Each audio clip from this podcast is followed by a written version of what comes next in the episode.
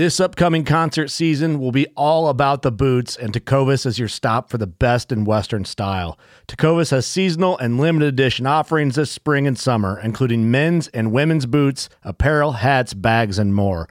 All Tecovas boots are made by hand in a time honored tradition with timeless styles that are always on trend. And Tecovas has first wear comfort with little to no break in period. It's hard to find this level of comfort paired with this level of style. Stop by your local Tecova store, have a complimentary drink or two, that's WCB style, and shop new styles. The smell of fresh leather and friendly staff are at your service. Many stores even have leather custom branding to make your boots truly personalized. And with regular live music and events, there's no in store experience like it. If you can't make it into a store, just visit tecovas.com. That's T E C O V A S.com. They offer free shipping on all boots, as well as free returns and exchanges, and ship right to your door. Go to tecovas.com and find your new favorite pair of boots today. Fishing like a local isn't just about catching fish. It's about connecting with the environment and the people who call it home. It's about hearing the stories and traditions that have been passed down for generations and sharing unforgettable moments with the people you meet along the way. Fishing like a local is having an experience that stays with you forever. And with Fishing Booker, you can experience it too, no matter where you are. Discover your next adventure on Fishing Booker.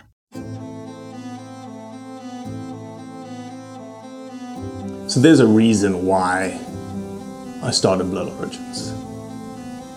And that reason is simple. Is that I wanted to convey the truth about hunting. It brings awareness to to non-hunters that it's it's more than just killing animals. How do I start it? Brittany. My name My name. is- Does my hair look okay? It's fantastic. My name is Mike Axelrod. Start again. Yeah, I hated it too. Braxton, you said something in the car to me. You said that you were living on borrowed time. Hmm. there's a perception around who hunters are, what we're supposed to be, and a a feminist that works for a non-profit that is a hunter that has only eaten wild game for the last 20 years is likely not the thing that people think about when it comes to a hunter.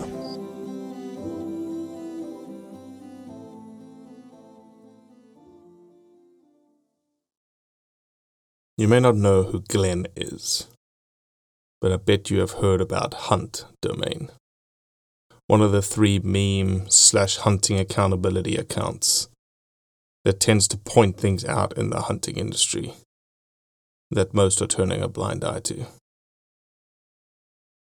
You could maybe call them a troll account, but Glenn doesn't like that word.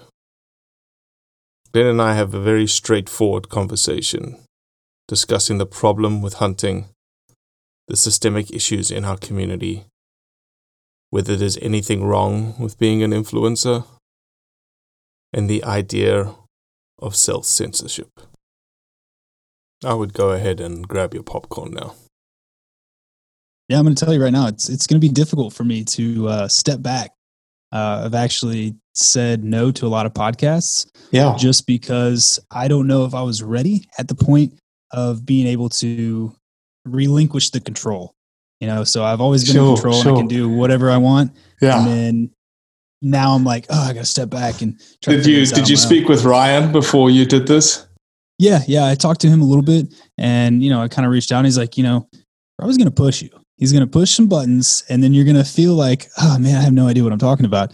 But, you know, I'm ready for it because, uh, you know, it, this hunting thing, know, I just say it is a thing, has been a part of my life for a long time, but it's only recently been such a huge time sink for me. You know, I, I took it for granted growing up you know, I lived on a farm, did it every day, you know, like squirrel hunting, you know, in the, the early season, you know, deer hunting, you know, I, I did it all. And I, I took it for granted a hundred percent. And it wasn't until I got older, I was like, wait, can I cuss? Curse? You can cuss. Go ahead. Okay. Yeah. I'll, ma- I'll make sure they're pointed. Uh, so, you know, I was like, shit, you know, I feel like my whole entire life I've been spending doing the same thing that I've always wanted to do. And I just never knew it.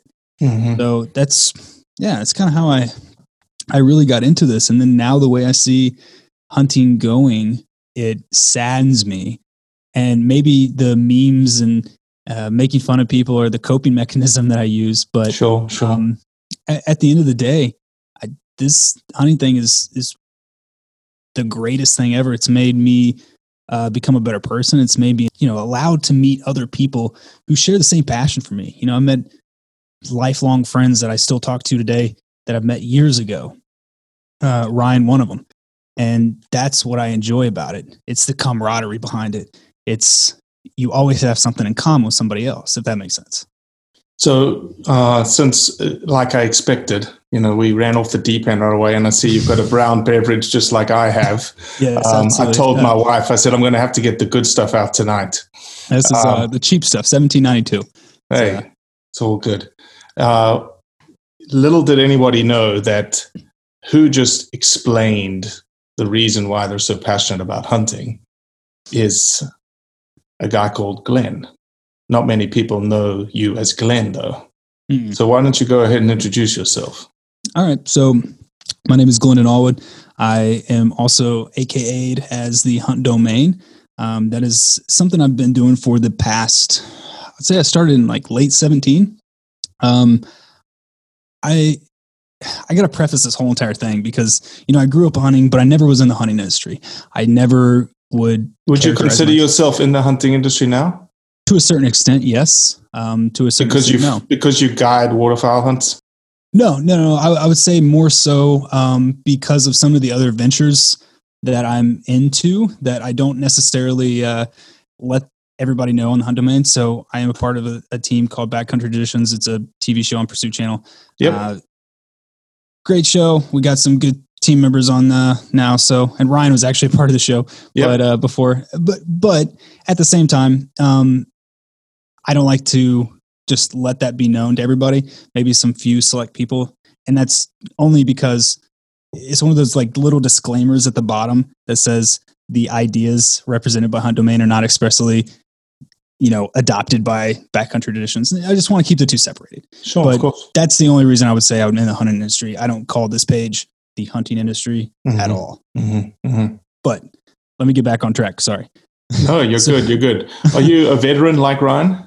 Yes. Yeah. So I served uh, like six years, a little bit over six years in the Marine Corps. Um, did some time over there. So, uh, you know, it's, uh, probably not as kinetic as Ryan. Ryan was in a little bit earlier because he's kind of a salt dog, but you know, I was the the new breed. So well, just from from my perspective, I I always want to acknowledge and thank you. I know you hear it all the time, but specifically for somebody like me who didn't grow up in this country, is now an American citizen, proud to be an American, and I'm raising my two young boys in this society that I'm privileged to be a part of because it truly is a privilege in terms of the things that we have here the public lands, the right to bear arms, the fact that we can walk into any public land with a loaded weapon doesn't happen anywhere else in the world. Absolutely. And it's because of guys like you that that's possible. So just thank you. No, I appreciate your support. Absolutely. No, I really do. Um, Man, we, we got really sidetracked. We're going all these tangents. So um, you so you started Hunt Domain in 17 and it has obviously evolved since then. It's definitely evolved. Uh, maturated is what I like to call it. It started out with the most humble intentions. And like I said, I wasn't part of the hunting industry. And when I first started, I, you know, the first pages you follow are like, can I name drop on here? You can do whatever you want, my friend. All right, perfect. All right, so it's like my podcast. So you know, the the first things that you follow are like Cameron Hanes and people who are like Cameron Hanes. Like that's that's your first instinct to follow when you're you know bow hunting, you know, trying to get in there. You follow all these companies, and after a while, I started seeing this weird. I don't even know how to explain it. Just a weird shift in how things should be and how things are. Um, so I, I, spent more time, and you know, the more time I was on Instagram, the more time I delved into different accounts and how people were doing things and algorithms, and I just kind of got fed up with it. And I said, if I cannot do this organically to you know, have people follow me for the right reasons, not doing follow and follow, not trying to be disingenuous by gaining followers and, you know, people who I want to hang out with, then, you know, I don't want to do it. So I started out, really did about the same thing. I like taking pictures. Photography has been kind of a thing for uh, past five years. And yeah, I like your waterfowl photography. Well, thank you.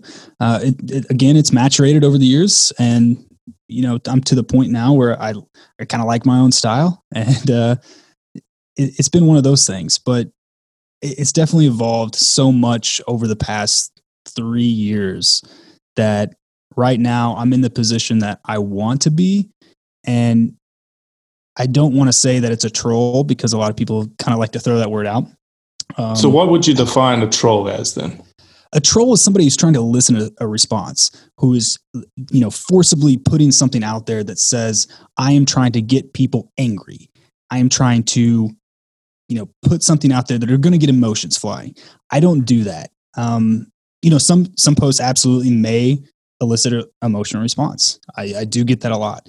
However, I do do a lot of research before I just, you know, go out there and post something that says, you know, person A did this. You know, I'm not just going to take a one side thing or one side approach to anything.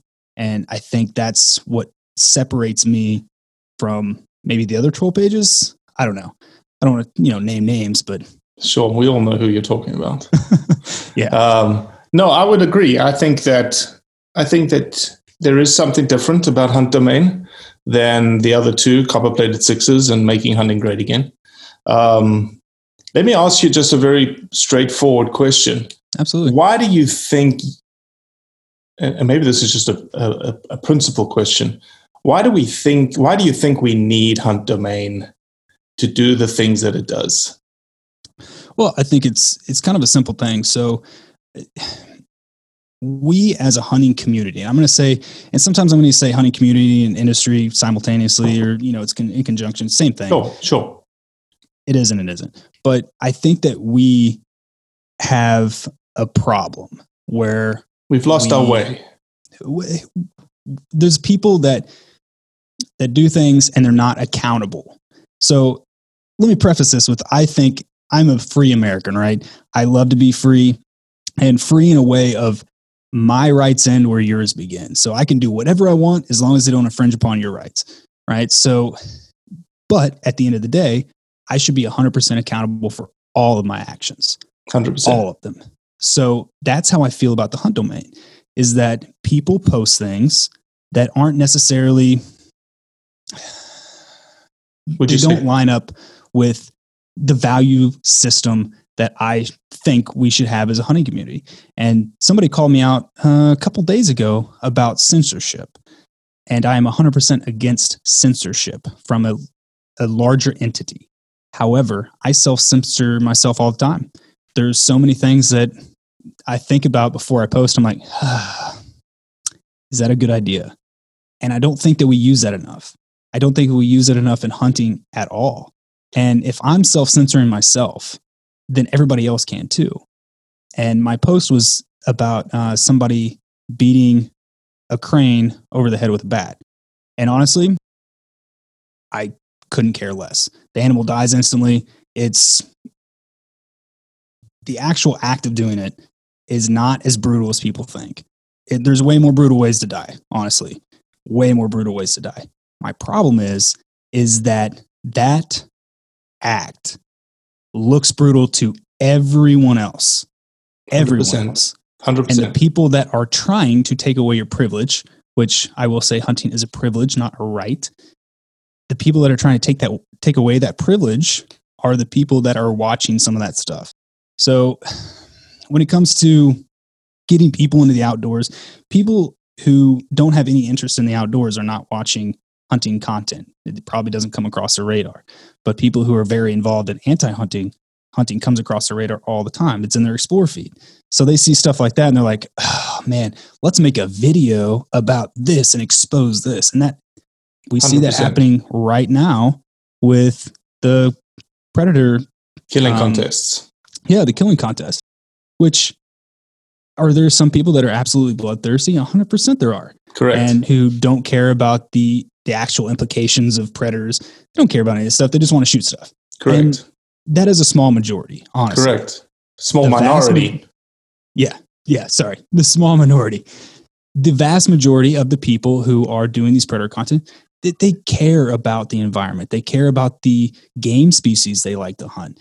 They are caring about the landscape. They care about the conservation of everything as a whole. And they are made to look like, you know, they're vilified. They're made to look like bloodthirsty killers that their sole purpose is to go out and kill as many as possible. And I got to give it up to coyotes. They are a very resilient species. But at the end of the day, you have to have some kind of a check to manage them. And so full circle, that's what the hunt domain is about is accountability and people being accountable for their actions. So I totally 1000% agree with you that one of the problems, you actually addressed uh, one of the things that we I say all the time. We don't think enough in our hunting industry. And you didn't couch it as thinking, you did say think, but you couched it as we need to self police ourselves in terms of being able to self censor ourselves, censorship of things that don't need to be out in the public domain, censorship of things that just need to stay on your phone and be sent to your buddy via text message to say, hey, we all do it. We all have pictures like that. You just don't have to put them into the public domain. Absolutely. I mean, I have all sorts of pictures. Um, you know, I've, I've actually sent them to people uh, online who have asked, like, you know, well, why is this so brutal? You know, why is this a big deal? You know, they were very positive for hunting. I'm like, you know, I, I have multiple pictures of things being shot, uh, geese being shot with, you know, legs flying off. That picture is mine, and I would never post it. But I'll send it to buddies and be like, you know, this is 10 guys shooting, you know, a single came in you know that that's how it should be it, we're not trying to vilify those pictures we're trying to self-censor Mhm. posting that thing be, not Mhm. because of your buddies on social media but because everybody else You know, it's funny. I, I think you've heard this a lot also. It's to me, when you start thinking about social media, you start thinking about algorithms and whatnots, it really has nothing to do with the people. Well, I guess the algorithm has everything to do with engagement and likes and yada, yada, yada. Mhm. But what I've started realizing is for what we do and the message we're trying to portray, it's not about who engages, but rather who's watching.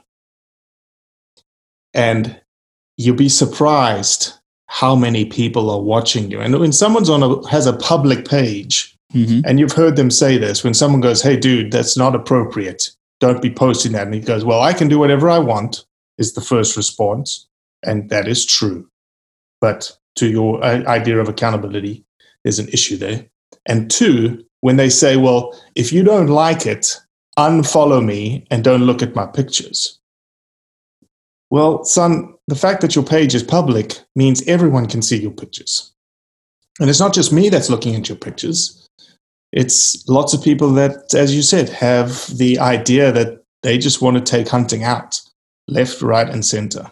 hmm Absolutely. Well, it's funny how you you say you know people are very defensive because um, of the people who I have you know made fun of, there has been very very few, and you know sometimes I will say I am very direct on making fun of somebody. You know, depends on what they're doing. Um, but I might make like you know a crazy meme that's like outside the realm of possibilities, and that person is actually the person in the meme and they reach out to me or you know they say hey uh, this was like you know eight years ago.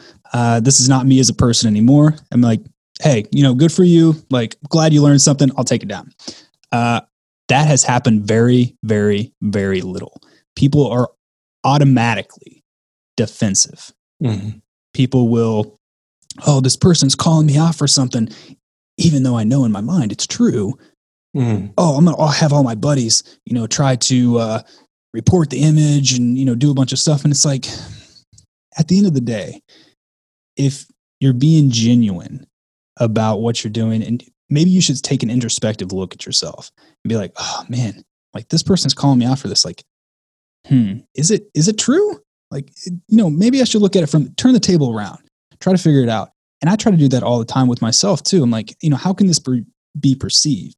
Can it be perceived in a negative light? Can it be perceived in a positive light?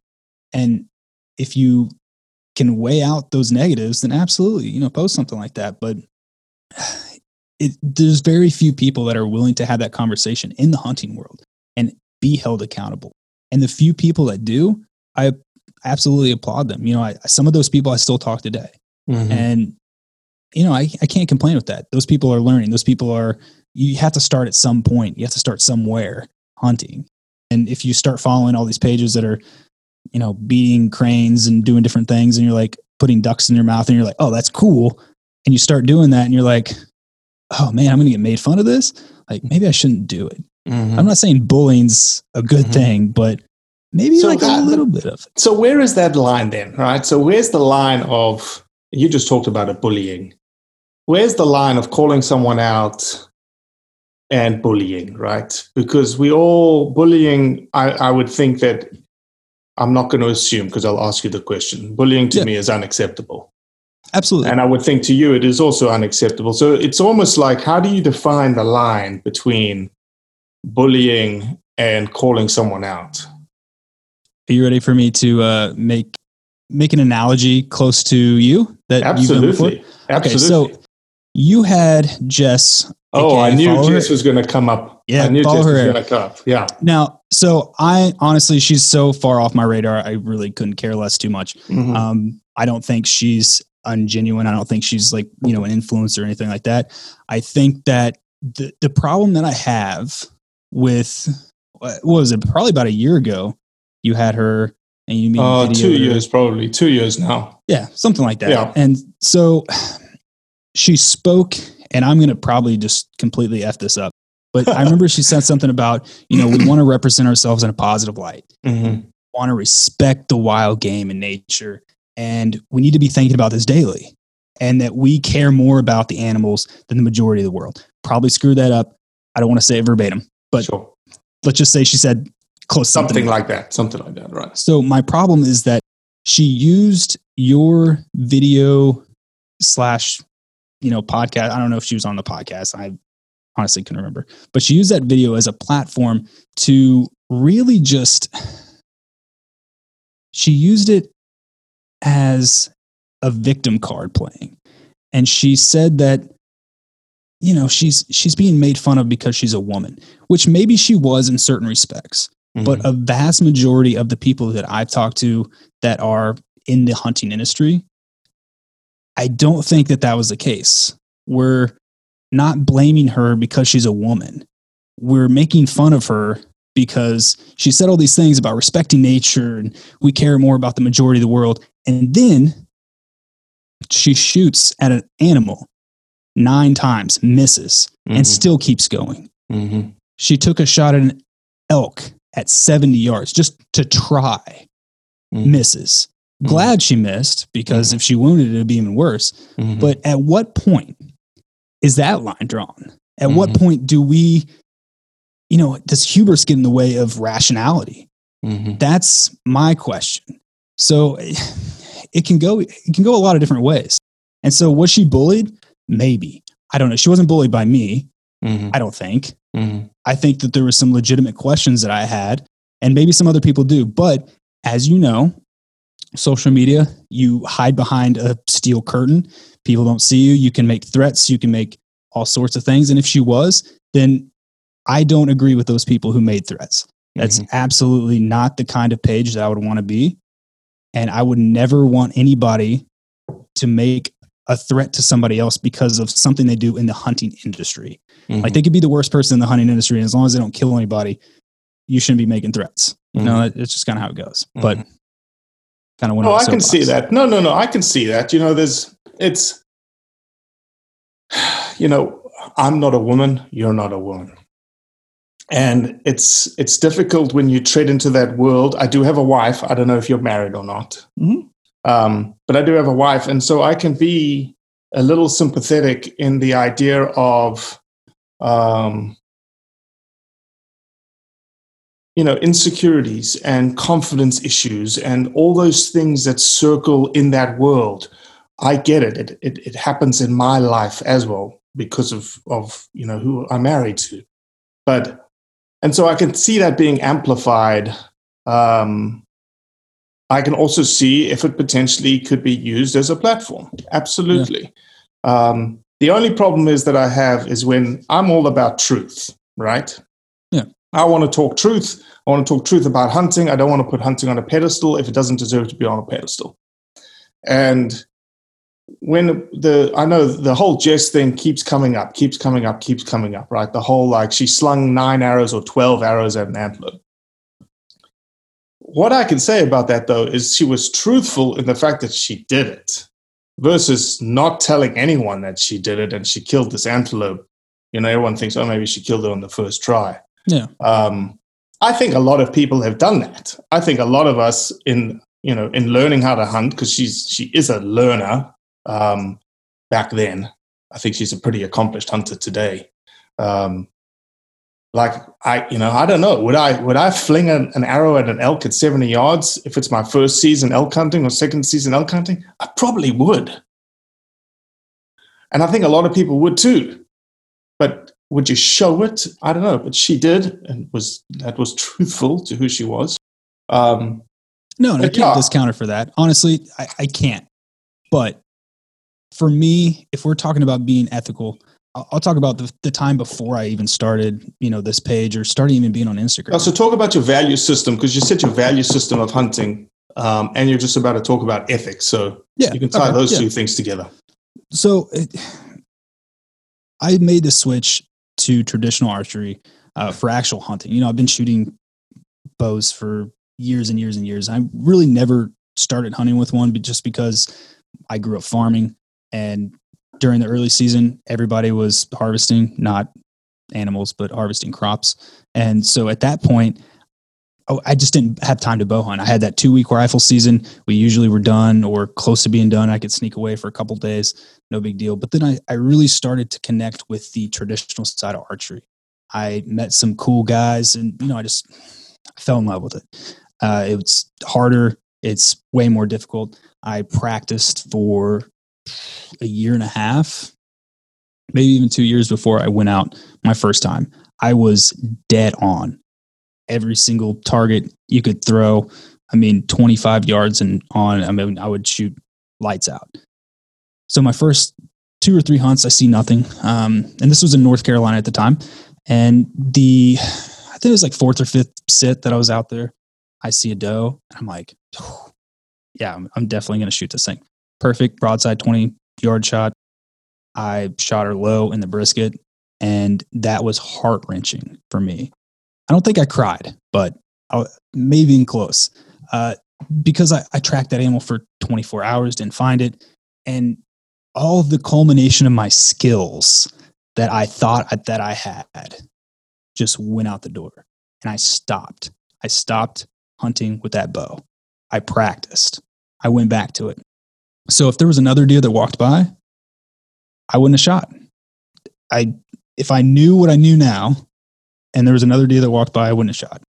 So when I see somebody missing animals multiple times, even if they're new, when is the time you take a step back, look at yourself, and say, I need to hang this shit up for mm-hmm. a while, mm-hmm. practice, mm-hmm. and come back out? Mm-hmm. I mean, you can never practice uh, in a real world scenario. It's never going to happen. But you can always just take out that edge as much as you possibly can. And in that respect, that's why that, that's why I disagree with her in that respect. So, so let's use that example. Yeah, because I think it's actually maybe a system of the system of our community. Um, and when I say system, I, I, so maybe a system is the wrong word, a systemic issue in the community, that there's this pressure. These people, the influences, the bigger accounts, there's a pressure to perform. Absolutely. It's called there's social a, currency too. Uh, I, I've talked about it a lot in the, the podcast is there's a social currency behind things that get likes. And I even, I'm guilty of it too. You're probably guilty of it without even knowing it. You post something, it gets 100 likes in an hour, 200 likes in two hours. You know, it keeps on going. People like that. There's a dopamine response. There's all this serotonin. That's why we have social media, right? Exactly. And so when you you put that and then you put an animal that you've killed into that and people start liking it and you're like, "Oh, this is awesome. People really like my stuff." Then it becomes pressure of people want to like my stuff, but only if I kill something. So if you kill something, that equals success. And we've really gotten away from what is success. Is success going out there and having a good I guess I got to preface this again. I've really switched over the past couple years to like waterfowling. And I know Ryan touched on it on the podcast. There's so much camaraderie with waterfowling. There's so much brotherhood involved. You can just meet up with some random dudes that you've never met and just be like, hey man, you want to go smash some ducks? Absolutely. You BS in the blind, you cook some food, and then you immediately shut up because there's ducks overhead. You work them, you try to get them to come in. You shoot them, maybe you don't. And then it's just right back to that conversation. You can't do that with any other style of hunting. Maybe upland, maybe. But everything else, like try doing that with deer hunting. Does not work. Mm-hmm.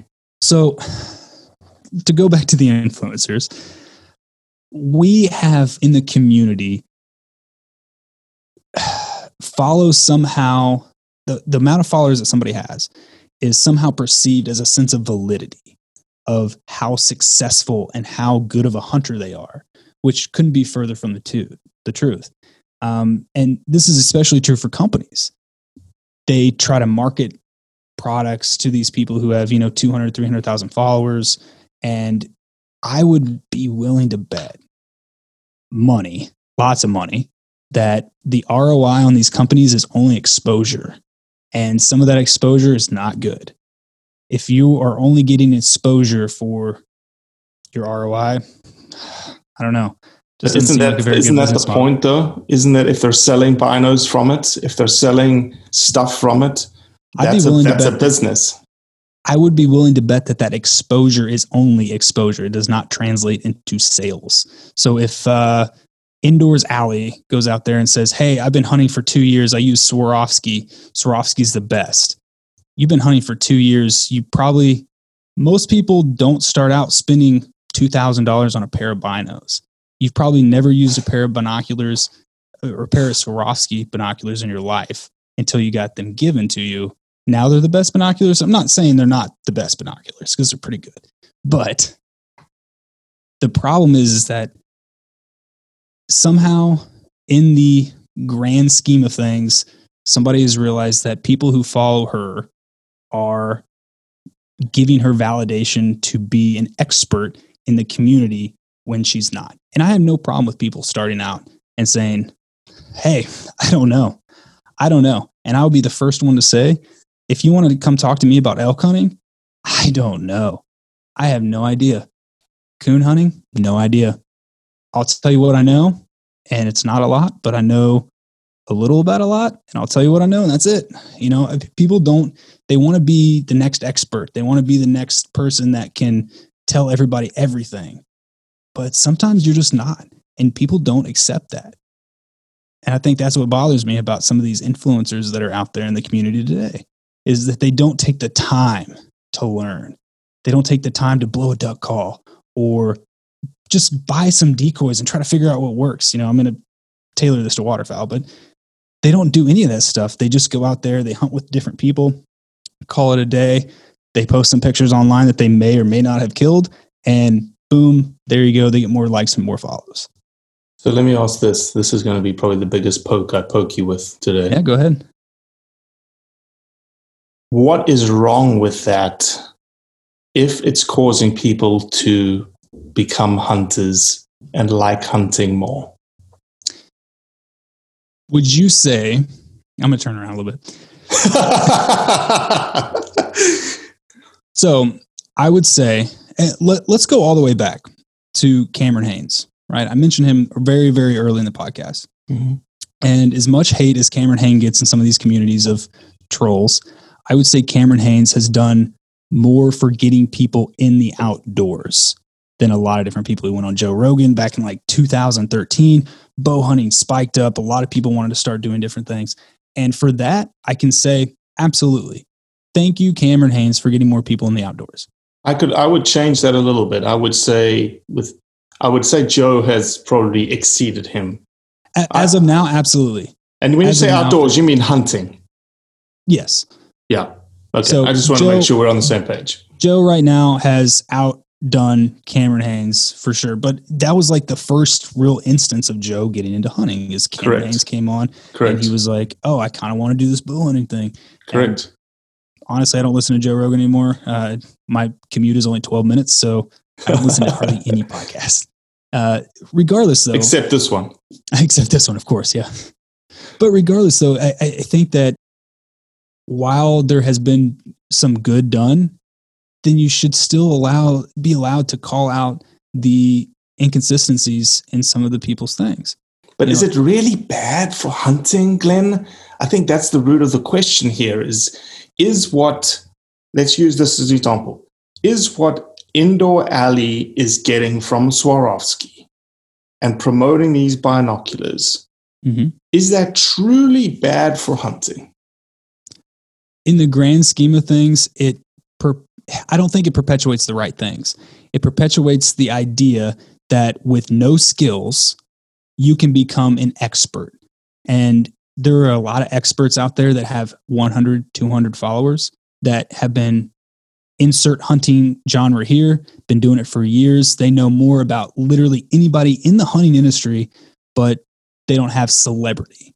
So when they're trying to build celebrity, like you know i think it's outdoors alley. I, I just say indoors alley all the time but um, so when she's trying to build celebrity which she is by posting product placement things and, and i'll be the first one to say i see very very little con like actual content that revolves around conservation with them at all. And that's that's one of the things that is very important. It's very centric to as a hunter is the conservation aspect of how do you make this a viable game species for the entire United States? I mean, I posted something about pintails. The federal limit on pintails is still one, the whole entire United States. There's some pintails out there, but they have bad nesting habits. You know, there's aggressive mallards out there. That's conservation. It's trying to get everybody opportunity to shoot a pintail if they want to. They are only interested in conservation whenever it suits them. And that is a big issue. You look at the Utah ban on trail cameras. Mhm. People are now speaking out about that because it suits them because they will lose money if they can't get that success. If they can't shoot that deer because they can't see it because they didn't get it on trail cam, they don't know where it's at. They lose that success and now their business model goes completely down the drain. So what's wrong with that business model though is what I'm trying to maybe it's what I'm rather asking is like outdoor outdoors alley has decided that as a job I want to be an outdoors influencer. And mm-hmm. I'm trying to make a salary. I'm trying to make a living at it. And I guess I, I, maybe the analogy I was thinking about earlier was, and maybe this is true, is that take any any profession like a plumber. Mhm. But a plumber wants to make a living. But other plumbers are like, that plumber, you're not a very good plumber. You're just a really good salesman.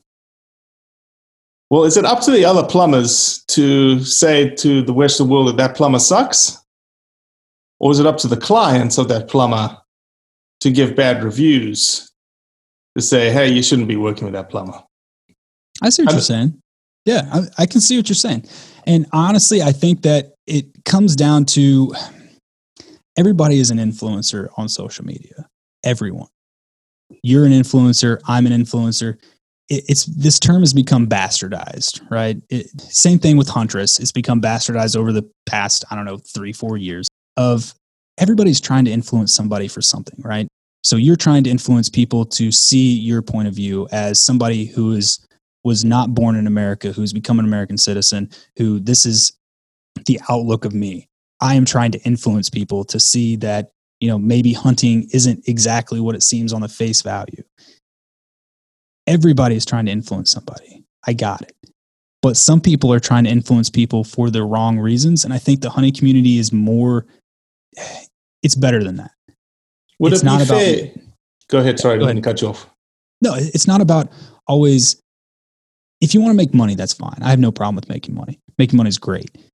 But when you do it and you sell your soul to the hunting community or the hunting industry, you know, landmarks, then and you, you have no skills and you have no intention of getting those skills. You really don't care so much about hunting as you do is just getting accolades and getting celebrity, then is it really worth it?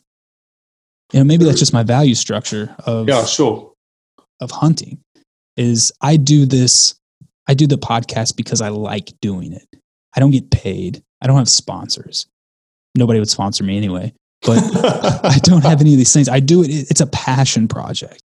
I love talking to different people. I love and I don't want to like try to turn this around on me and not answer your question. And if I haven't answered your question, let me know. But that's because I love to do it. I enjoy doing it. It's kind of a pain in the ass sometimes, absolutely, but I enjoy doing it. And so if I made money, that'd be great. But at the same time, if sometimes if you're not in it for the right reasons, then why are you in it? Mm, okay. And I, I think some people, and I don't want to get like super preachy over here, but you know, some people, they live their entire life just trying to go job to job and trying to figure where they belong in life, where they meet the right just road and just can drive down it, you know? But some people just never hit that. And they're going to be wanting the rest of their life and then they just die. You know, it sucks. But a lot of people do that. And do what you want to do. If you want to, if your passion is, I don't know, painting pictures, paint some damn pictures. So what? Why don't you think outdoor alley? Again, we use this example, but it's a good mm-hmm. one to use. Why do you not think that her passion is hunting? I don't think she's her passion is hunting because if you take photographs of a legitimate photograph of you walking out of the truck 25 yards and that's a photo shoot for, you know, a bow or whatever it actually was, then you don't live it. She doesn't back country, she's backyard. And that's the type of disingenuity, if that's even a word. That's the type know. of stuff. the type of stuff that we don't need. We need to check that. We need to hold people accountable for that. If people love going in the backcountry and you know killing elk and doing different things, I honestly don't care how big of an elk they kill. That's awesome. Good for them. But if people try to put up a facade of I know more than you because I have 100,000 followers and people follow me around to take pictures and people give me money to promote products, that's not real. That's not real at all. I think that's probably the reason that I disagree with it. And I'm not saying all influencing is bad. I think that micro influencing is a good thing, really. Um, if do you, you think that the Do you think the hunting industry has become more? I, I, I I'm trying to sort of distill the issue here. That's why I hmm. keep like poking and prodding and Yeah, yeah. stepping back and, and poking you from a different direction. It, it sounds like, and, and, and please correct me here if I'm wrong. It sounds like, like we started, you love to hunt. You understand what it means to you. I don't know if you have kids. Do you have kids yet? No.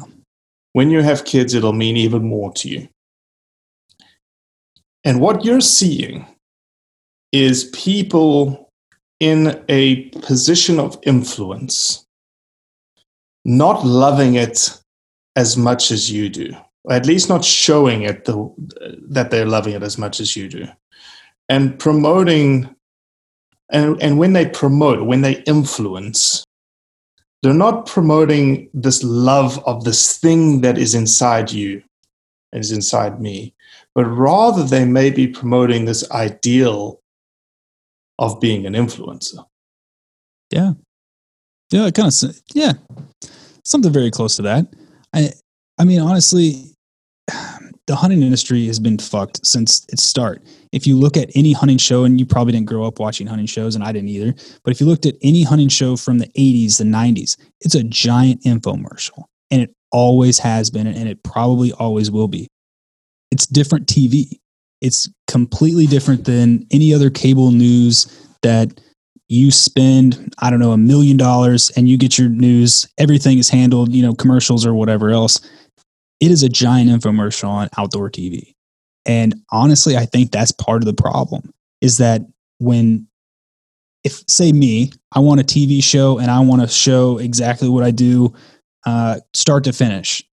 Well, I'm on the hook for you know a certain amount of money, but then I got to sell sponsorships to get people to buy ads so they can throw them in there as a bumper that says this segment is sponsored by insert brand here, and we're great because we do things in the hunting community. So, eh, it, it's always been like that, and it's probably not going to change. And I think that's probably a systemic issue that may have translated to social media where it's all about the products. It's all about this. It's all about that. And those products may be super shitty, and they probably are.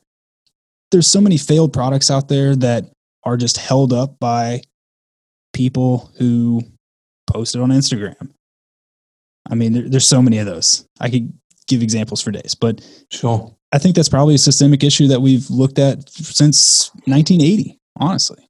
Well, there's a reason why we as a hunting community are in the position we are in today.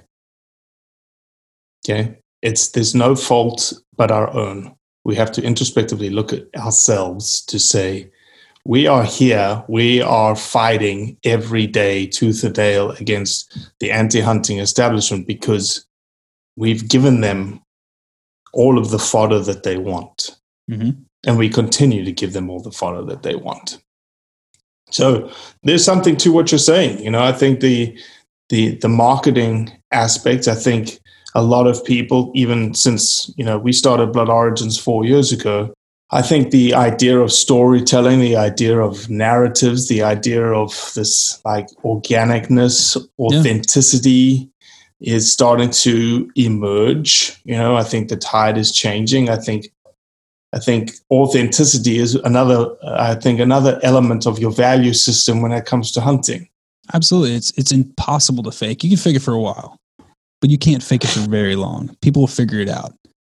And once they figure it out, they're going to call you out about it. And authenticity is something that, again, you know, I said it earlier. If I can't do this often, this authentically, I'm not going to do it. And I've remained true to that as far as I know. Um, and I, I don't want anything to change. I don't. You know, I love engaging with different people every single day. And you know having conversations about ducks or deer or, or whatever else it is or the hunting industry as a whole. And i try to engage as much people as possible. And if i don't engage with you i'm sorry. Sometimes you just get stuck in my you know requested bin. But in the vast majority i try to respond to everybody. And people hate that because i'm always on my phone. But at the same time it's allowed me to be what i am today.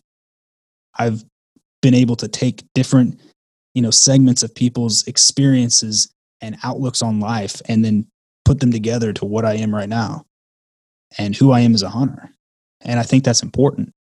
I think that's where we need to be as a hunting society moving forward because I mean look at it.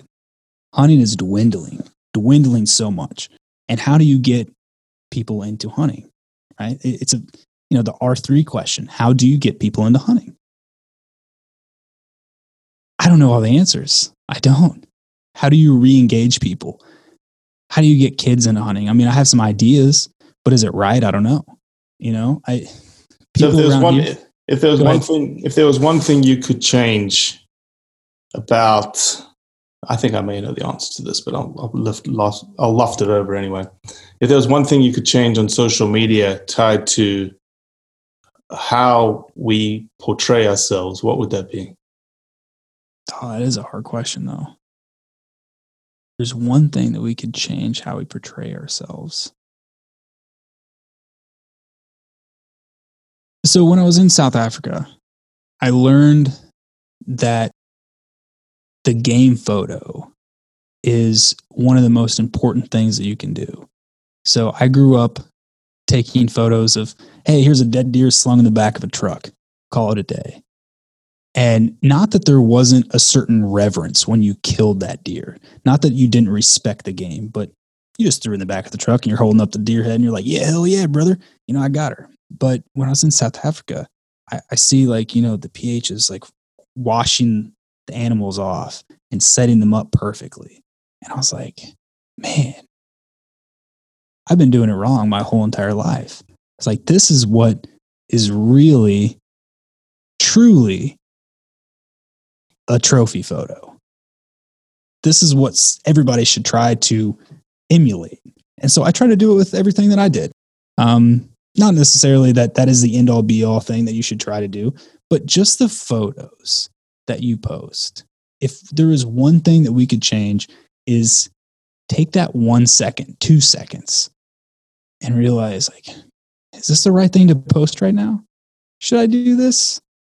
Self censorship, not Instagram censorship, where they are telling you what you can and cannot post, but self censorship. That is the number one thing that I wish we could change.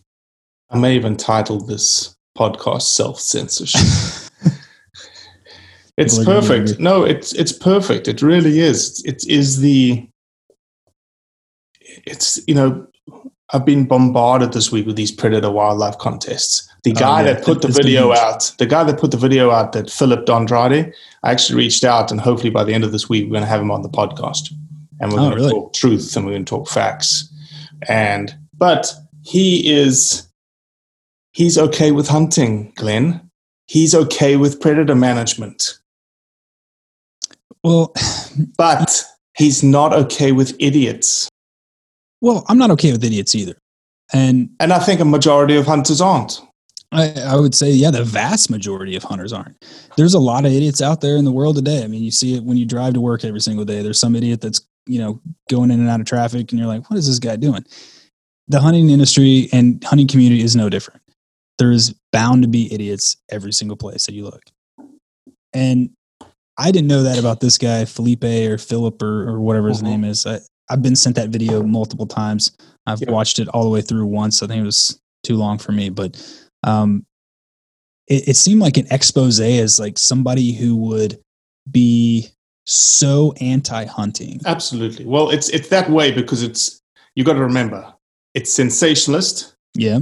and it's the whole point. If you've noticed, it's been amazing. This is what pisses me off. Why we don't do this in the hunting community. These guys had a plan, Glenn. They knew exactly when they were going to drop it. They knew exactly the accounts that were going to come on board to share the message. They were coordinated. Mm-hmm. They were zealots. That's why you've seen it so much. That's why I've seen it so much. They were zealous in sharing the content. Hunting, hunters, we are not zealots when it comes to good content. We Yeah. don't get behind it like the antis do. We don't have thousands of comments. We don't have thousands of likes. We don't have thousands of shares. I don't know why. I don't know why. And maybe it's this primal instinct of competition that we don't want to see another hunter get the I think that's part accolades from the tribe. I don't know. I think that's part of it. Honestly, I, I think it is like, oh, that guy shot a bigger deer than me. Like, oh, it's probably high fence. You know, there's a lot of those little like side nip conversations that happen between two friends. You know, looking at a picture of a guy with a deer or a girl with a deer. You know, that happens a lot. Um, that whole entire video, though, is it's way too sensationalist. Yeah. where it, it's it's almost disingenuous to the entire the vast majority of people who hunt it. And I said it earlier in the podcast that there absolutely has to be a few guys that are super bloodthirsty that their only idea of fun is to go out and kill as many of the predators as possible. But the vast majority of those guys care about the conservation. They care about the landscape. They care about the public lands. They care about all the things that encapsulate killing that predator. And coyotes specifically, not not necessarily bobcats and other predators, but coyotes are a resilient creature. They're they're amazing. I really respect coyotes. I still shoot them. Really respect them. They can come in heat multiple times a year just because there's not enough coyotes around. They're in every single state. They were only in the American Southwest in like 1920, and now they're in every single state. You can see them in the cities. It's crazy to think how coyotes have evolved to this resilient species. But that being said, they do a lot of damage. Even here in Pennsylvania, 20% of the predation of fawns, deer fawns, are from coyotes. The other 20% is from bears, which is insane. But yeah, that's a that's a real statistic. Cows didn't even exist here for a long time. And now they're 20% killing all of the fawns. That's ridiculous. Mm-hmm. But they need to be managed. Mm-hmm. Yeah, it, you know, coming back to our conversation, it, it's all perception driven, right? It's all driving perceptions around who we are as hunters, driving perceptions around uh, the fact that we're just these bloodlusting killers.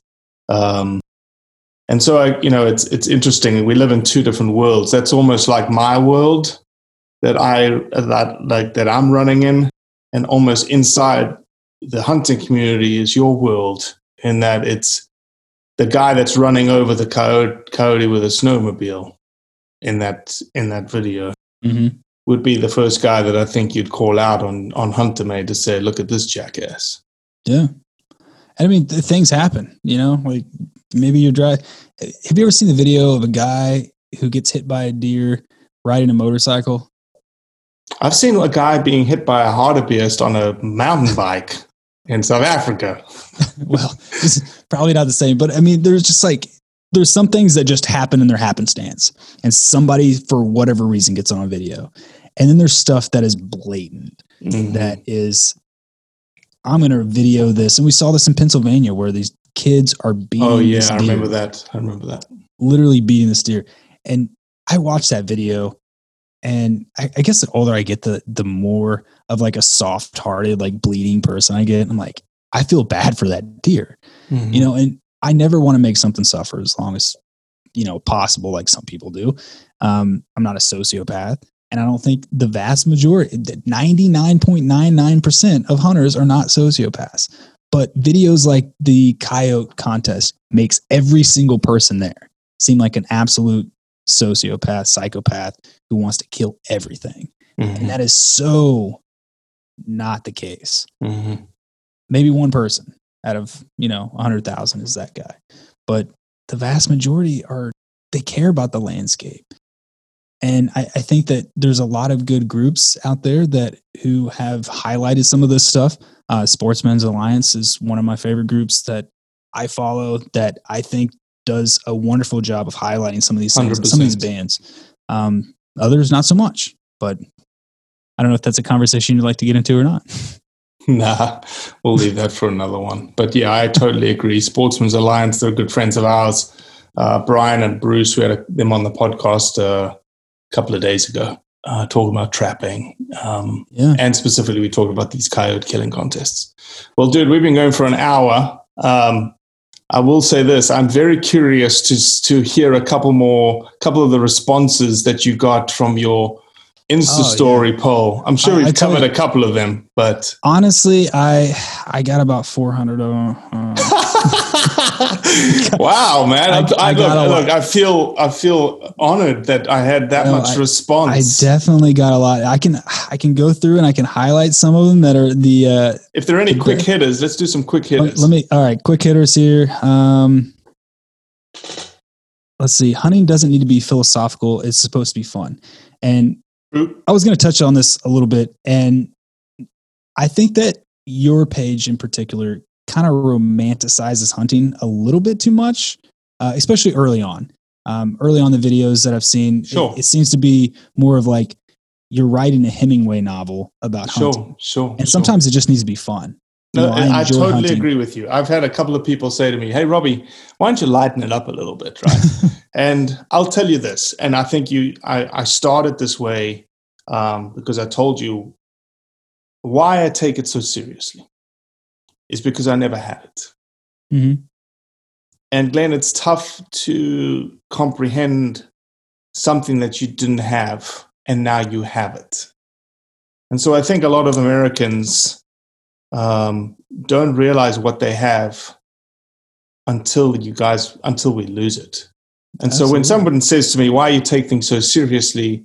Like, well, that's why I take it so seriously because I've got two young boys that I want them to have. But I, yes, I agree. Um, they are, we are working on me being a little bit more fun uh, on on on the page, and it's evolved. Right, we started. It really started me exploring why Mm-hmm. people hunted, and now we've moved to and morphed to conveying the truth around hunting, which still is the heart of people. That's what I want to capture. I want to capture the heart of people, uh, but that's just one pillar of multiple pillars. Yeah, I mean that makes sense. And you know, as a a show, you progress, you maturate, you think different things, and I mean, I think that's a part of learning. So, not a bad one. All right. Um, Let's see. Let's let's go. I feel like that's way. This is going to take way too long to talk about that one. Uh, there, there's so many. Um, and I know, like, you're not. At what, what at what point did you move here? Uh, and became an 2003. Okay, so 2003, I moved to the States. So you've been here for Became like an American years. citizen in 2013, I believe. Oh, it took you 10 years. Yeah, I was a student for five years, and then I married, and I was a green card for a couple of years, and then decided to make the leap for us to become a Okay. citizen. All right. So, um, in, in this respect, it's about guns and the Pittman Robertson Act. So, without getting like too involved, um, so as somebody who was who didn't have the privilege and right as a Second Amendment, you know, owner in South Africa, and then you moved here, which does have that privilege. What changed in terms of your outlook on life? Everything. Like I, you have no privilege in South Africa. There is no public land. There is no, you know. I remember. I'll give you a perfect example for from a gun perspective. Um, I have my grandfather's weapons with me. I have a, a 270. I only got 270, and he bought me a 375 Holland, Holland Magnum. But I had a shotgun. The only shotgun, the only th- everything that I hunted in South Africa was pigeons with a, a side-by-side Davidson dual trigger. It had the Chinese stamp uh, um, burnt into the stock. That was my grandfather's side-by-side in the 1920s in China because I didn't have a, it wasn't in my name. It was in my father's name. There was no way to convert it to my name because at the time, gun laws were so restrictive. You had to have a safe. You had to have proficiency tests. Yada yada yada yada. My dad took a an angle grinder to the barrels and put two holes in the barrels and cut the stock off, and I have the stock here. So when, but but I'm also I also understand, you know, the the realism of this world that we live in. So gun laws to me, I'm very much a pro gun, pro 2A kind of guy. Um, but if someone said to me, and here's the very big but, if someone says to me, Robbie, would you be okay with uh, more background checks on you before you took a gun out of the store? 100%. Not a problem. If someone says, well, are you okay with us just taking this one gun away from us? I've got a problem with it because you cannot guarantee me that that's the last gun you're going to come take from me. And so it's a I'll go a step further. it's slow erosion. It's a slow erosion of something that I've already lost. Yeah, and, and see, I, I think that a lot of people are very, I don't want to say like it's it's the common sense things. I'm going to throw that out. It's these common sense things that we we need to be all around. But what common sense things? What do they turn into? Hey, more background checks for. it- it- they're- They've been talking about this gun show loophole for years and years and years. There's no gun show loophole. Right. There's not one at all. But they're talking about all these universal background checks and all this other stuff it's not as hard to get a gun here as South Africa, but some states make it very difficult to get a gun. New Jersey being very, very difficult to get a gun, especially a pistol. And we have these draconian laws in some of these states, and where does it end? And I think that a lot of people who are maybe on the left side of the aisle who are, you know, anti certain types of guns are and they happen to be hunters are doing themselves a disservice because 11% of all guns and ammo and some archery stuff goes into the Pittman Robertson Act and it's billions of dollars every year for conservation. Absolutely. No, Pittman Robertson Act is probably one of the most uh, foresight rich pieces of legislation that anyone could have put in place for wildlife conservation. Absolutely. And I hate taxes. I'll be the first one to say I absolutely hate taxes. Taxes are the absolute worst thing ever. It's theft. But I agree with this one little excise tax. And this is probably where my value system kind of like falters. But it, it's so much money. And it's almost to the point where hunters really don't they don't give as much money as people think in terms of conservation. The people who are out there just shooting on the weekend who burn some ammo up hey i'm going to go to a, a, carbine course or you know i'm going to go shoot a pistol match. Those people are actually contributing more than hunters themselves. Correct. It's, it's literally about half and half honestly with like license sales and everything else mm-hmm. so the person that maybe doesn't really care about hunting but likes to shoot some stuff those are the people that we need to turn over. Those are the people that we need to get hunting. Mm-hmm. I think that's our target audience is the gun community of, hey, you shoot pistols every weekend. Like, hey, you want to go shoot some pigeons? That's right. the kind of conversations we need to be having. And I, I, think that we, as a whole, we need to start as a, a grassroots in our own communities. And Instagram is a great tool to find people, you know, locally eh, that you can network with to get people involved even your own job. Hey, I know you got some kids, like, would they be interested in going on a waterfowl hunt or pigeon hunt or something like that to get mm-hmm. them involved? 100%. Because that is how we perpetuate hunting for the future. 100%, man. I love it. I love it. We should do a second one with all your responses, I think. I mean, there, there's so many here. I would have to print them off. And uh, most of them are kind of the same thing that we actually already touched on. So I, you know, just scroll right past them. Um, wanna, Come on, let's do a there, couple more. I wish there was a zinger in here. There's got to be. A, Come on, give me a zinger. Got to be a zinger. I've sung you. I've zinged you a couple of times tonight. I feel like eh, not bad. Oh man, come on! There's got to be one person. Come on, predator management. We've talked about predator management. Yeah, I talked about that. Um, the diseases that you can get from putting a duck in your mouth. Yes, that is true. You can definitely get diseases.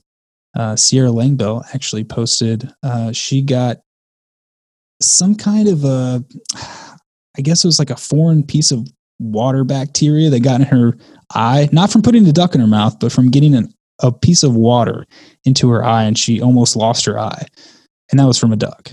So don't put ducks in your mouth, kids. It's yeah it's not fun. It's not. You, it's not what, a cool what, thing. What you don't know is I've got a PhD in in swamps. That's my background. Oh, is that your background? I knew yeah. you had a PhD. I didn't know what. Yeah, I'm a swamp guy, and uh, yeah, there's a bunch of nasty stuff in swamps. You just don't want to. So, at one point in your life, let me just ask you this: At one point in your life, you're like, you know what? I want to be a doctor, but not one that helps people. Correct. just talks about swamps all day. That's right. That's right. and what you realize is when you become a doctor of swamps is that uh, you know a little bit about a little thing in this world that we call nature.